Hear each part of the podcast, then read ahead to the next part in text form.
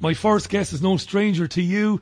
He is the founding editor of the excellent 21stcenturywire.com.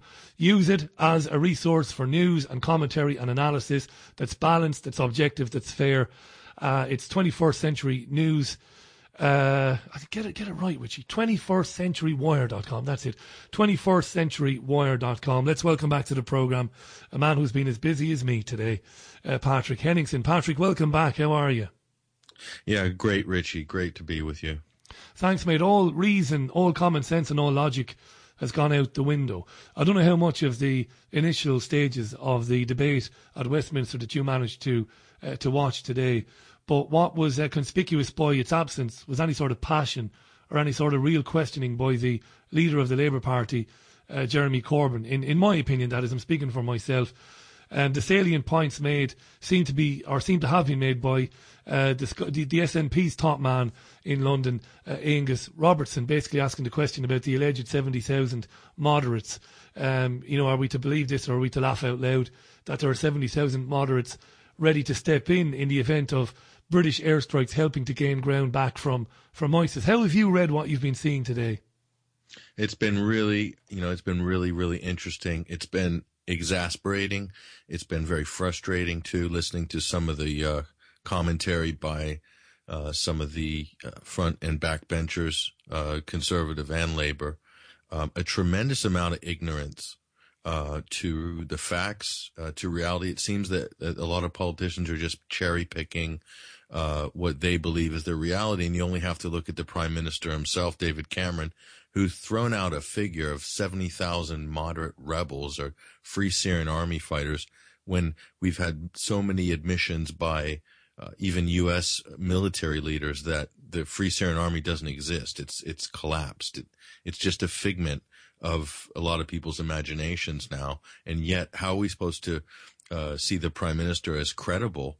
It doesn't really inspire any confidence for, to hear him throw out that sort of imaginative figure. And that seems to be a pattern we see through so many politicians. But yet I've seen some great testimonies and great arguments made um, by some of the MPs. I just listened to Kate Hoey from Vauxhall. That's my local MP and uh, she's fantastic. Uh, but, she had a stack of notes a mile high, and it's hard for people to get their heads around it, even politicians, because uh, there's so much obfuscation, there's so much propaganda seeding by the West uh, that a lot of people can't get a clear uh, read on this issue uh, because there's so much flack and static surrounding it. Absolutely right.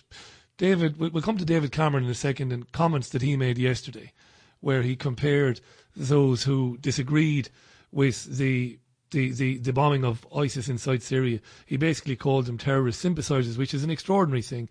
It's one of the most extraordinary things ever to come out of the mouth of a prime minister, at least in my lifetime anyway. We'll, we'll, we'll come to that uh, in, in, a, in a second. The 70,000 moderates, you mentioned there the United States. Correct me if I'm wrong, uh, Patrick, but didn't uh, a US general say at a congressional hearing not more than two or three months ago that they've been trying to arm uh, moderate guys, but they can only find a handful. Am I right in saying that? I do remember seeing a clip, I think it might have been on RT, where a guy actually admitted there's only really a handful. We've only managed to find a few. Am I right? Yeah, that was that was at a uh, I think it was a Senate, uh, Senate. might have been a Senate or a congressional hearing. Yeah, and they said there was only a few. They said five or six. Now th- that that itself is the public statement but uh, you're going to, you know, if you're really, really smart on this issue, you're going to read past that even because they're trying to say, and of course this reflects back on the Obama administration that they spent half a billion dollars to arm and train five or six uh, moderate rebels. And if you believe that, I've got a bridge to sell you. Okay. that half a billion dollars yeah. has been funneled into arms, cash, uh, equipment for various other terrorist groups uh, in Syria. So that was really kind of a red herring. Uh, so that you know the White House took one for the team because they don't want to make it known that they are actually engaged with known terrorist entities, including Al Qaeda in Syria. Al Nusra Group, and there's been a lot of rehabilitation efforts by Washington to try to recategorize these and rebrand them and others in a conclave, which they call now the Rebel Alliance. You see, you saw that in the media, but it's Yeah. not getting a lot of traction. So they're trying to separate ISIS from Al Qaeda and say that Al Qaeda is part of the, uh, uh, the the Rebel Alliance, and then infer that that's a moderate rebel group somehow by inference. And, and we we are dealing with the most multi-layered uh, propaganda effort, which, in my opinion, from the beginning, Syria has been the biggest geopolitical fraud in modern history. I'm not exaggerating. Big more than WMDs. I mean, that was on. That was easy to sort of decipher the fraud there. It was just a. It was just a lie. It was straight. It was based on cooked up intelligence. This thing in Syria is much more complex even than weapons of the weapons of mass destruction sort of campaign, lie PR campaign. So, uh, and so I, a lot of politicians they really don't stand a chance, uh, especially if they're getting their news from the BBC or any of the sort of major news networks for the last five years. They are going to be absolutely lost.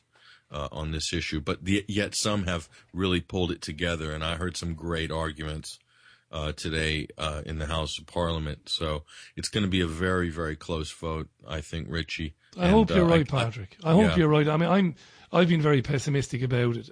I I, I believe currently he's going to he's going to get over the line by by maybe somewhere between forty and sixty. But I hope I'm wrong because there is time for people to change their minds. Uh, minds. Congratulations to you and everybody else who has been banging the drum about contacting your members of parliament to tell them not to do it. I, I, I think it's great what you've been doing. I, I've been doing a bit of it as well, and, and anybody Well, who's got I- any sort of an audience, it's the right thing to do. You know. You know, I, I, I, I even held back. I mean, I haven't told anybody what they should or shouldn't say. You know, my, my point is to, to a lot of people is your voice means something no matter what your opinion is.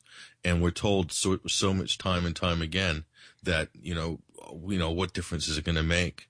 What difference is it going to make if I send a letter here, an email there, make a phone call there? Let me tell you, uh, if, if you don't think it makes a difference, then it won't make a difference. And your voice means something. People's opinion means something still in this world today. And I think that's the thing that people really need to understand.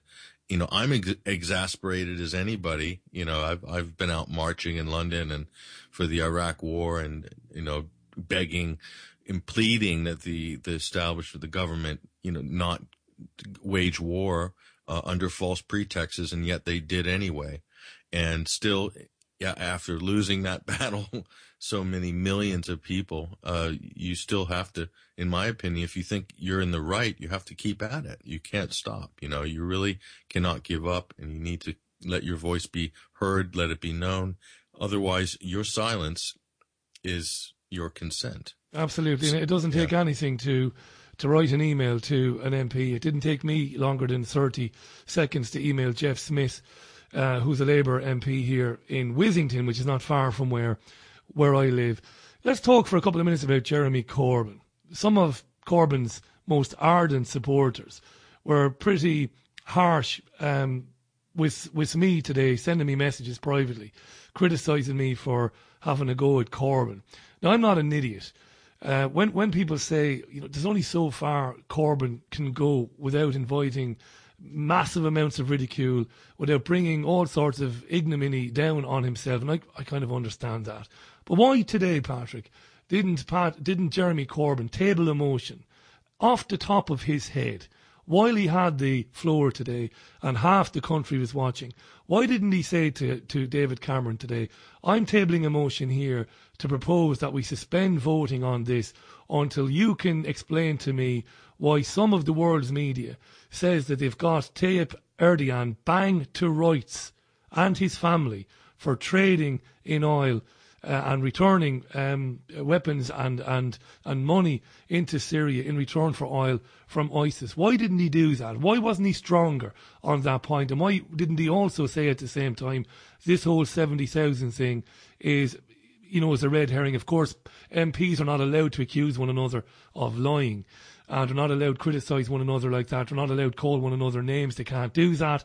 There are rules there. But why wasn't he aggressive? He looked like a kind of a mumbling, stuttering kind of a shadow of of of, of a leader to me, and maybe you know I'd like some some some some some other comment and opinion on that. Tell me I'm wrong. How did you see him today and how he spoke? Uh, I've I've I, I, I thought it's that's a tough one, Richie, because you know I thought Corbyn made a few very strong argument points, and his piece uh, in the Guardian this this morning also was was very thorough. Um, however, um, I there's a number of open, what we call open doors that all you have to do is push because they're already open. You've already mentioned a couple of them, you know, Turkey and its role, uh, its pivotal role, in fact, in fueling and facilitating not only the rise, but the maintenance of, uh, the ISIS terrorist brigades. Uh, you can't overlook this. This is an open door. And the other ones is Saudi Arabia and Qatar uh, especially Saudi Arabia, one of the uh, UK's most uh, ardent allies, uh, who are also buying billions in uh, arms and weapons uh, from from the from the UK companies, defense contractors. Um, that's also a point. They're funding ISIS, Al Nusra Front, a lot of the terrorist activity there. So we know where the we know where the finance and we know where the, the, trade's coming from that's keeping this conclave, this terrorist conclave in Syria and northern Iraq alive. And there's ample opportunities there to just basically push and squash this uh, bogus case uh, being put forth uh, by David Cameron for uh, a must must do something must do something uh, bombing uh, philosophy of aggression which is totally is not legal under international law. I saw MPs up there saying it's legal and it has the support of the UN. Those are two lies, right? Absolute there. lies. That's right. They're, they're all they're all lying. You know, it's incredible how people are just allowed to have their own opinion on what's legal.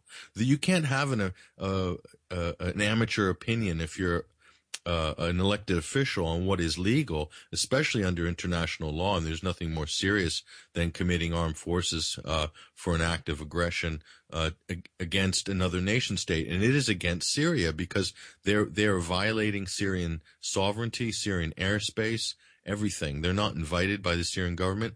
They have plenty of opportunities to work with a, the real force. The Arab army on the ground is the Syrian Arab army, and uh, Corbyn picked up on the financing of the terrorism stuff like that. But yeah, you're right, Richie. He could have basically brought this thing to a screeching halt. But the problem is, Richie, and the reason that didn't happen, and probably the reason why uh, that that's the you know the bane of uh, your frustration, mine, and others, is that the Labour Party is a party divided. You have the Blairites who basically staged a, um, an, an opportunity to basically recapture the leadership uh, of this party in opposition, uh, led by people like Hilary Benn, who basically is going to flush his father's legacy down the toilet. So tell me, so tell me this then. So tell me this. Sorry to interrupt you. Tell me this. Why isn't Corbyn screaming from the rooftops about that? Why isn't Corbyn speaking to people when he has the microphone like today to say to people, "You gave me an overwhelming mandate to stand against this nonsense. You did, the people. Half a million of you did. I'm being, sub, you know, subordinated, shall we say, by a bunch of Blairites, as you quite rightly said, in the parliamentary party here in London. I'm not tolerating that. Why isn't he screaming about it? Why? I, I don't understand it, Patrick. When he's got um, the BBC or Channel 4 interviewers, he's sitting there with his hands uh, folded, his arms folded, and clasping his hands, trying to come across like a gentle uh, grandfather type figure who's who, who's being patient with, you know, a bothersome child. Shout, man, scream from the effing rooftops. Tell people you have the mandate. You've got it. Yeah. The country's behind you. Why is he playing this game? I don't understand it. It's it's it, th- this is politics writ large, and this is actually a really really tricky situation. Okay, and I'm not gonna I'm not making any apologetic arguments for uh, what's going on there in Parliament, but if if if there was a, a, a rebellion staged, if the Blairites in the Labour Party are in somehow collusion behind the scenes, because you know you know they all drink in the same uh, sport and social club in the House of Commons. They all drink together. certainly do. Uh, they work together, and so there's a little bit of uh, collusion between uh, the Tory party and the Blairites to basically get rid of Jeremy Corbyn.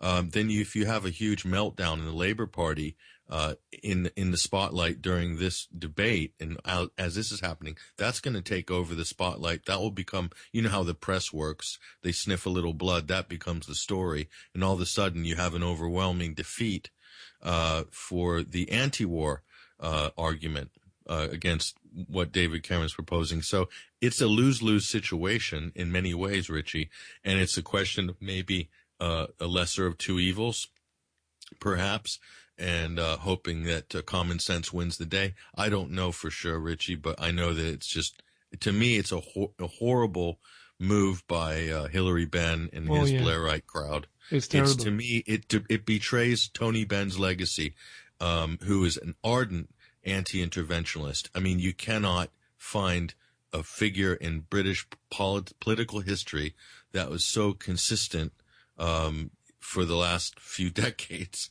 as to what his uh, you know feelings were about, especially you know the Iraq War and and forward. And sadly, he's not with us. And I had the pleasure of meeting him uh, a few years ago, ten years ago, Tony Benn, and um, just a great gentleman, a great statesman, uh, and he was he was he was absolutely consistent in his feelings and views, uh, and it to, to me, I, I am just it's incredible. It's horrible that they would see. stage such yeah. a stunt, such a stunt at this time with what's clearly an illegal war. Uh, there is no ifs, ands, or buts with regards to international law. Uh, they, they have an opportunity to work with Russia. They have an opportunity to work with the Syrian government, but the, but eh, you know, degrading and destroying ISIS is not the number one priority of the anti-ISIL coalition. If it was, it would have been done already. The number one priority of this coalition is regime change. Quite clearly, they seem to put that that gets in the way of everything. Okay, and this is why we have seen uh, ISIS grow in 18 months since the coalition airstrikes began in northern Iraq and Syria and not shrink. And only since Russia entered the fore on October 1st have we seen major, major uh, ground being re- retaken by uh, Syria's Arab army and and seeing ISIS push back. Which was and humiliating for the United the States, of course, wasn't West. it? That's right, and, and, and humiliating for the United States because it was absolutely definitive proof that they hadn't been going after ISIS. It's 26 minutes to the top of the hour. Uh, we've had nearly 150 tweets since um, we've uh, come on. Uh, about this. I'm just going to read a few of them. Richard was on to say Erdogan proves that so-called national leaders ultimately act like the mafia. That's uh, Richard Angelis. Thanks, Richard. Um, Paul was on to say, Richie, I worked in Parliament for three years. They have five bars. So later, or the later this debate goes on, the more pissed MPs will get. I don't know if that's a good thing or a bad thing. I want to say hi to Shona Dryden. Hi, Shona. Thanks. A lot of people are happy with Cat Stevens and Peace Train. I suppose it was um, kind of um, poignant, I suppose. Mark Brown was on to say, how can the RAF fly when Russia has installed S-400 systems and Turkey and the USA haven't flown since Thursday when this was set up? Uh, loads and loads of tweets. I'm going to scroll through them. Scott was on to say the world has gone completely mad. It really makes me worry about what my son will have to put up with later on. Uh, let's have a look. Uh, Kill Your TV. Uh, Monk of Mayhem, the Monk of Mayhem on Twitter says, Isn't it a tad convenient as a Turkey shot a Russian plane down in the midst of stealing oil? Talk about a can of worms. Sam Bray was on to say, I've not seen or heard anyone outside of Westminster and the BBC media bubble who actually backs the airstrikes. Not surprising, he says. Uh, he's absolutely right there. There's no logic, he goes on to say, when looking at it outside the mind of a psychopath. There's loads more, folks. I'm not going to get through them all. Like I said, to see what other people are saying, basically um, put Richie Allen Show into the search Twitter bar and basically press enter and you'll see everybody else's tweets there. Patrick, stay with me. I'm going to take a 90 minute break. When we come back, we'll talk about where this is all going to go in the next um, in the next few days. Patrick Henningsen is going to stay with us. 21stcenturywire.com. That's the website. It is absolutely terrific. Get on there. Terrific articles, insight, and analysis on that terrific website. Back in a minute. Broadcasting the information the mainstream media won't touch. This is The Richie Allen Show in association with DavidIcke.com. Patrick Henningsen is our guest this hour. Just before we bring him back in, Tony says David Davis, the Conservative MP, said today is that a no vote doesn't mean we can't do anything. He said go after Turkey and Saudi Arabia with sanctions. He did indeed. Absolutely right. Mike was on to say it doesn't matter what side they're on in politics, they all work in the same environment. It's like wrestling in the US. Enemies in the ring, colleagues in the dressing room, says, uh, who was that again? Was that? Uh, Tony. It was Mike. It was Mike, actually. Thanks for those tweets. Keep them coming in at Richie Allen Show on Twitter. So, Patrick, we've been talking about on this program in the last few months. You've written extensively about it on 21stCenturyWire.com, and you've talked about it on the Sunday Wire radio show, which people can find details of on 21stCenturyWire.com.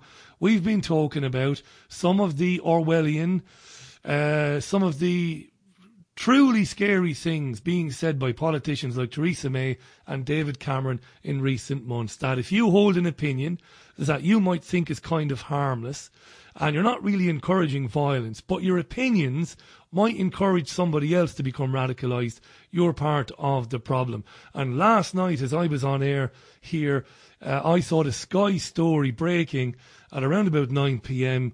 that Cameron had labelled those who were going to vote against the uh, extension of the bombing campaign into Syria, labelled them as terrorist sympathisers. That's far more sinister, I think, than most people can probably grasp. What do you think? Yeah, yeah. And I, I said this uh, a couple of days ago on someone else's show.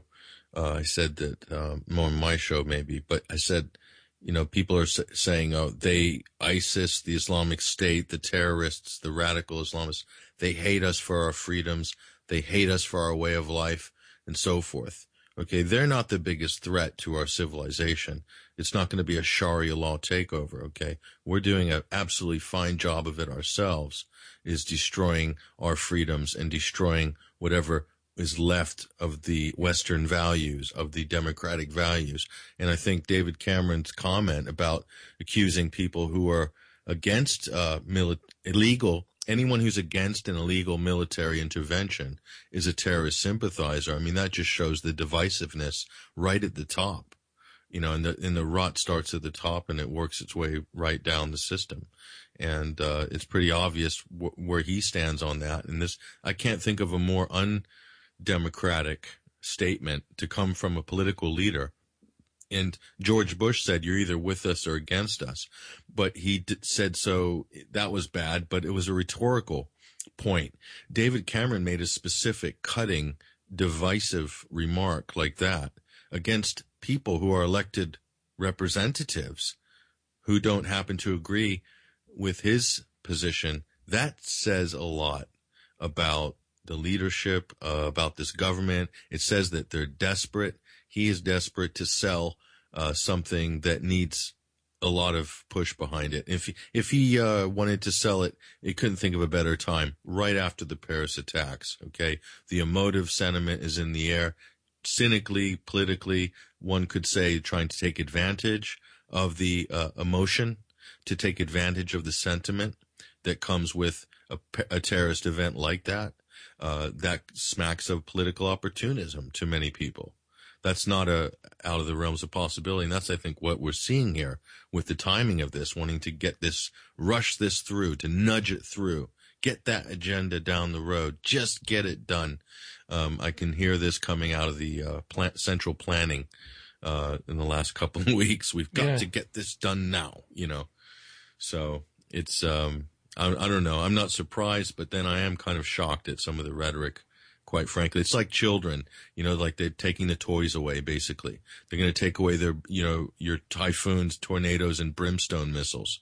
And the babies are throwing temper tantrums and throwing their toys out of the pram, basically. That's kind of how you can read it in terms, and if, if it turns a no vote, Richie, you are going to see some, some temper tantrums just like you did in August 2013.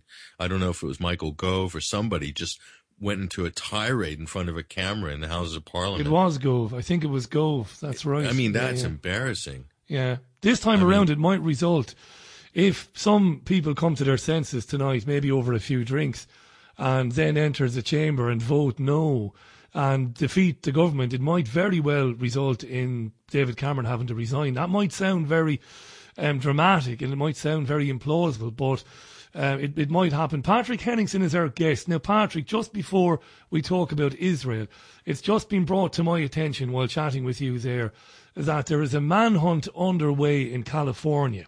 There's been a mass shooting. According to ABC News, three suspects wearing military gear are being sought after a mass shooting at a social services centre in Southern California. And ABC are reporting that San Bernardino Fire Department received a report of up to 20 victims, Jesus Christ, in the incident, which happened. Uh, apparently, you'll know more than me, Patrick. San Bernardino is a party about an hour east of Los Angeles. That's a developing story. Uh, they're all over it now. Fox, Sky, the whole lot of them, literally in the last few minutes since you came on. So just to repeat that again, a manhunt has been launched for suspects in military gear after an attack on a centre where the people in the centre are people with developmental disabilities, learning disabilities. ABC have learned from San Bernardino Fire Department that there are up to 20 victims in the incident. Please God, if there is a God, is that these people are injured and not dead. Patrick, there's not really much you can say to that. There's no point in me asking you for a reaction, my friend, because uh, no, you're only getting I've, it I've, as well as I've I am. Following, yeah. I've been following that story, Richie. Um, all, what I'm going to say about this uh, active shooter situation in San Bernardino is that uh, within, I believe, 90 minutes, they scrambled five, 500 armed officers and agents and over 1,000 personnel to wow. this small center. It looks like a music festival. Okay, it's very odd. To to be quite honest, to watch. It almost looks like a giant multi-agency drill that's taking place. It's unbelievable. You never seen so many people, uh, so many vehicles. There's I see four armored uh, personnel MRAP carriers, all, both all lined up. I see uh, people with their hands up. They're they're frog marching lots of innocent people around. It looks like a drill, but this is a subject for another program. It is for another program, yeah. yeah. ABC are actually saying that of the 20 victims shot, they're saying the 12 people are dead and that it's a live scene where three gunmen are being sought. Interesting your take on what you've seen so far, Patrick. I didn't. Uh, it is only. It's literally just flashed up in front of me. Uh, the BBC have only posted in the last six minutes and, and Sky are, are just going big on it now. But we'll leave that for uh, another time anyway.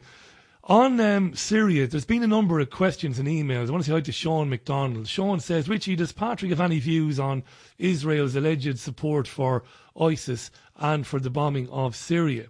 Crying out for Western money and weapons to then pass on to terrorists. And that's what Sean is saying. Sean is alleging that a lot of the money that Israel gets from the United States. We recently learned they're going to get another billion dollars worth of weapons from the US government and money.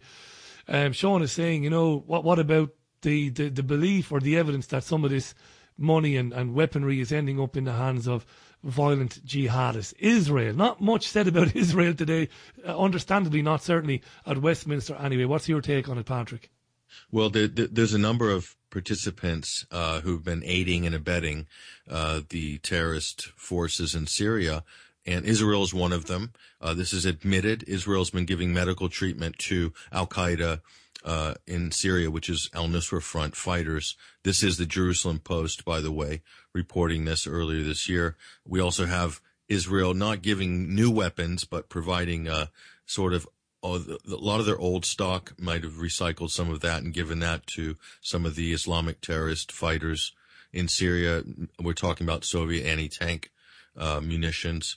So yes, Israel's up to its neck in it, also providing air cover.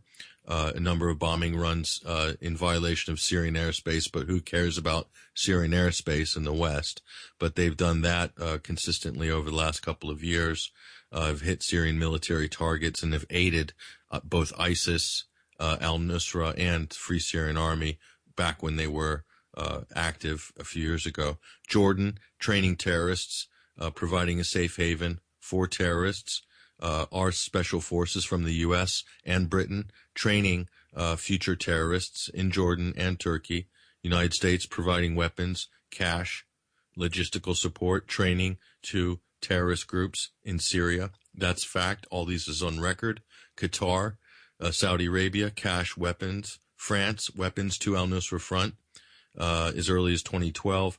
Turkey, probably one of the biggest serial offenders. Uh, weapons, cash, black market, oil transit, uh, training terrorists, terrorist safe havens, human trafficking, and narcotics trafficking. Saudi Arabia, uh, Captagon, amphetamine, narcotics trafficking to ISIS fighters.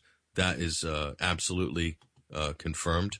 Uh, one of the Saudi princes was busted with two tons of Captagon amphetamine tablets at Beirut airport uh, just last month. Uh, and of course, normally you'd get the death penalty for dealing drugs in Saudi Arabia, Yeah, but that's as a member of the royal family, I don't think that's going to happen. Um, and we can add Britain to that list, uh, Richie. There's a there's a group called the White Helmets that's supposedly a aid charity, which is funded by the Foreign Office, which has links to direct links to Al Nusra fighters. Okay, and this has been proven. It has been Okay. proven. And again, folks, go to 21stcenturywire.com because all of these articles are on there. And Patrick Henningsen and his colleagues, they deal in facts. And when they don't have facts and when they are making a connection that they can't prove 100%, they say so. It's the essence of journalism to say, well, we think based on this or that. We don't know for sure. That's what you get with 21stcenturywire.com. That's why I like it so much. We do it here on the Richie Allen Show. When it's opinion, we say it's opinion. It's opinion. It's my opinion, this or that. When it's fact, it's fact. What Patrick said about the white helmets, absolute fact.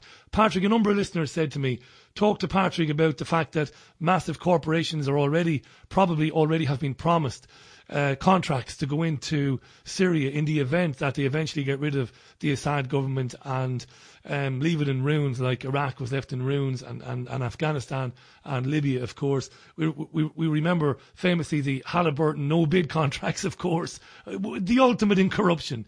The vice president, the company that he represented for years, getting no bid contracts to go into Iraq. It's disgusting. And we were hearing whispers that deals have already been done behind the scenes with major companies that are going to get big contracts in Syria in the future. We know this to be true. Yeah, yeah, they've devastated the country. So first of all, let's let's just knock the war vote on the head real quick. There's no way that there's that anyone can rightly argue for any kind of intervention from Britain or any Western country that has been actively involved, their foreign policy directly involved in destabilizing the country by funneling arms, training, cash, whatever it is, to uh, armed insurgency in the country. There's no way that they can claim to be part of a solution uh, via airstrikes uh, in the same breath. That is just uh, uh, an abominable concept, and this is what they're trying to sell. Okay, now they're, there's one of the key allies in the U.S. and the U.K. Uh, war on ISIS, so to speak, uh, is basically the Kurdish regional government, the KRG, okay, in Iraq, and Turkish military intelligence. Those two groups have been working together and have been uh, secretly, basically smuggling oil uh, which is ISIS oil from Syria or through to northern Iraq or Turkey. And one British oil company is called Genel Energy. This is run by, I believe, one of the, uh, actually run by a Rothschild. Genel Energy is contracted by the KRG to supply oil for a major Kurdish firm, which has been accused of facilitating ISIS oil sales in Turkey. Okay. And that Kurdish firm has close ties to the Iraqi Kurdish government. Okay. So Genel has been operating with the full backing of the British government. Okay. That is what you should get up in parliament and ask that question today. No one has done that. That's a report which was commissioned by Middle East Eye. There's a link to that at 21st Century Wire. I mean, that to me is the canary in the coal mine. That's been going on. There has to be a buyer at the end of this black market oil. And whoever's buying it is making bigger profits than people trading on the normal markets because ISIS is dumping this oil at a substantial discount on the black market for cash to get rid of it. So whoever is getting it is making two to three times more profit than they would during normal oil trading. And these are listed companies at the end of this market. And one of them is a British company. Okay. Why is this not being raised at question time? Why has this not been mentioned today. It might have been mentioned today, but I didn't hear it. It's outrageous, Patrick. We um, reported in the last couple of days, as did your colleagues at um, at RT, that a uh, an Iraqi MP, a former national security advisor in Iraq, whose name always escapes me, um, it's uh, what's his name? It's Moaki. I can never think of his surname. He basically spilled the beans and, and gave the whole story on how ISIS has been selling oil to uh, to Turkey. Like you said yourself, it's abominable. It's abominable that this is happening in the full glare of the of, of the media, of the mainstream media, and therefore of the rest of the world. And and yet nothing is going to, be, you know, at least I don't think anything is going to be done about it. We've got about 90 seconds left on this before we have to uh, say goodbye for, for tonight. I'll give you the last word on it briefly. You're still optimistic, Patrick, that tonight enough MPs will examine their conscience and maybe reverse themselves, some of the ones who said they would vote to support the airstrikes and might actually uh, vote against the government. You're still optimistic.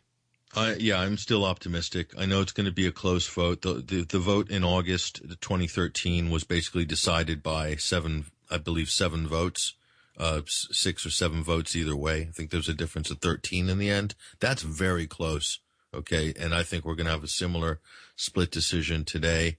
Uh, we'll see what happens. I'm very optimistic, but you know, this is down to, uh, inter- this is a very important point in history, uh, which I can't underline more. This is very similar to where we were in 1939. If you look at the Nuremberg principles, if we fail to heed the lessons of Nuremberg, undeclared wars of aggression, okay, international law, what happened? The League of Nations collapsed as a result and we had a world war. It was replaced by another League of Nations, which is the United Nations, which is equally as impotent at the moment because no one is basically abiding by international law from the great powers of the NATO countries. They're flouting it. The people who are abiding by international law are people like Russia. So we have a complete flip flop of the pre- the old world order right now, and I am very afraid that the old world order wants to tip the chessboard uh, like they did in 1939, uh, and like they did in World War One as well. So this is a very, very important time in history. I can't stress that more in terms of international law, rule of law, international chaos, or or some sort of recognized uh, community of nations, you know, abiding by some principles. That's not happening right now in uh, with the coalition. Patrick, it's always great to talk to you, my friend. Folks, go to 21stcenturywire.com. Check out Patrick's um, his Sunday Wire program, which is every Sunday night. What times does it start on Sundays, Patrick? Is it 8 or 9 p.m.? Remind me. Uh, UK, it's uh, 5 p.m. till 8 p.m. Uh, uh, London time, and uh, 12, 12 p.m. US time, lunchtime, and at 9 a.m. Pacific. Pacific time every Sunday. So yeah, we got a. It's terrific, another, and, and, when you've done yeah. it, it's always posted immediately on 21stcenturywire.com for anybody um, who wants to grab it on demand. Thanks very much, my friend. We'll talk again real soon. Look after yourself. You too. Thank you, Richie, very much. Brilliant stuff. Patrick Henningsen on the line to us there.